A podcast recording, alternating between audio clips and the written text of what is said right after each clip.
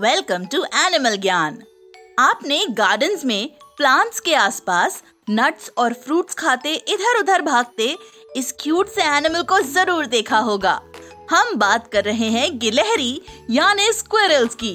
Right squirrels are very swift animals उनके hind legs double jointed होते हैं जिससे वो ट्रीज पर आसानी से चढ़ और उतर सकते हैं। स्क्विरल्स की लगभग 285 स्पीशीज होती हैं, जिसमें सबसे कॉमन चिपमंग्स यानी स्ट्राइप्स वाले स्क्विरल्स होते हैं एक्सेप्ट अंटार्कटिका और Australia These can be found everywhere else in the world.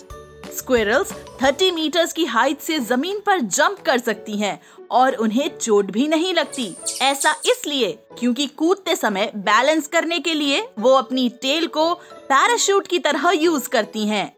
Squirrels की आँखें इस तरह पोजिशन होती हैं कि वो पीछे के डायरेक्शन में भी देख सकती हैं। सबसे यूनिक बात ये है कि स्क्विरल्स के चीक्स में पाउचेस बने होते हैं, जिसमें वो बाद में खाने के लिए फ्रूट्स और नट्स भी स्टोर कर सकती हैं।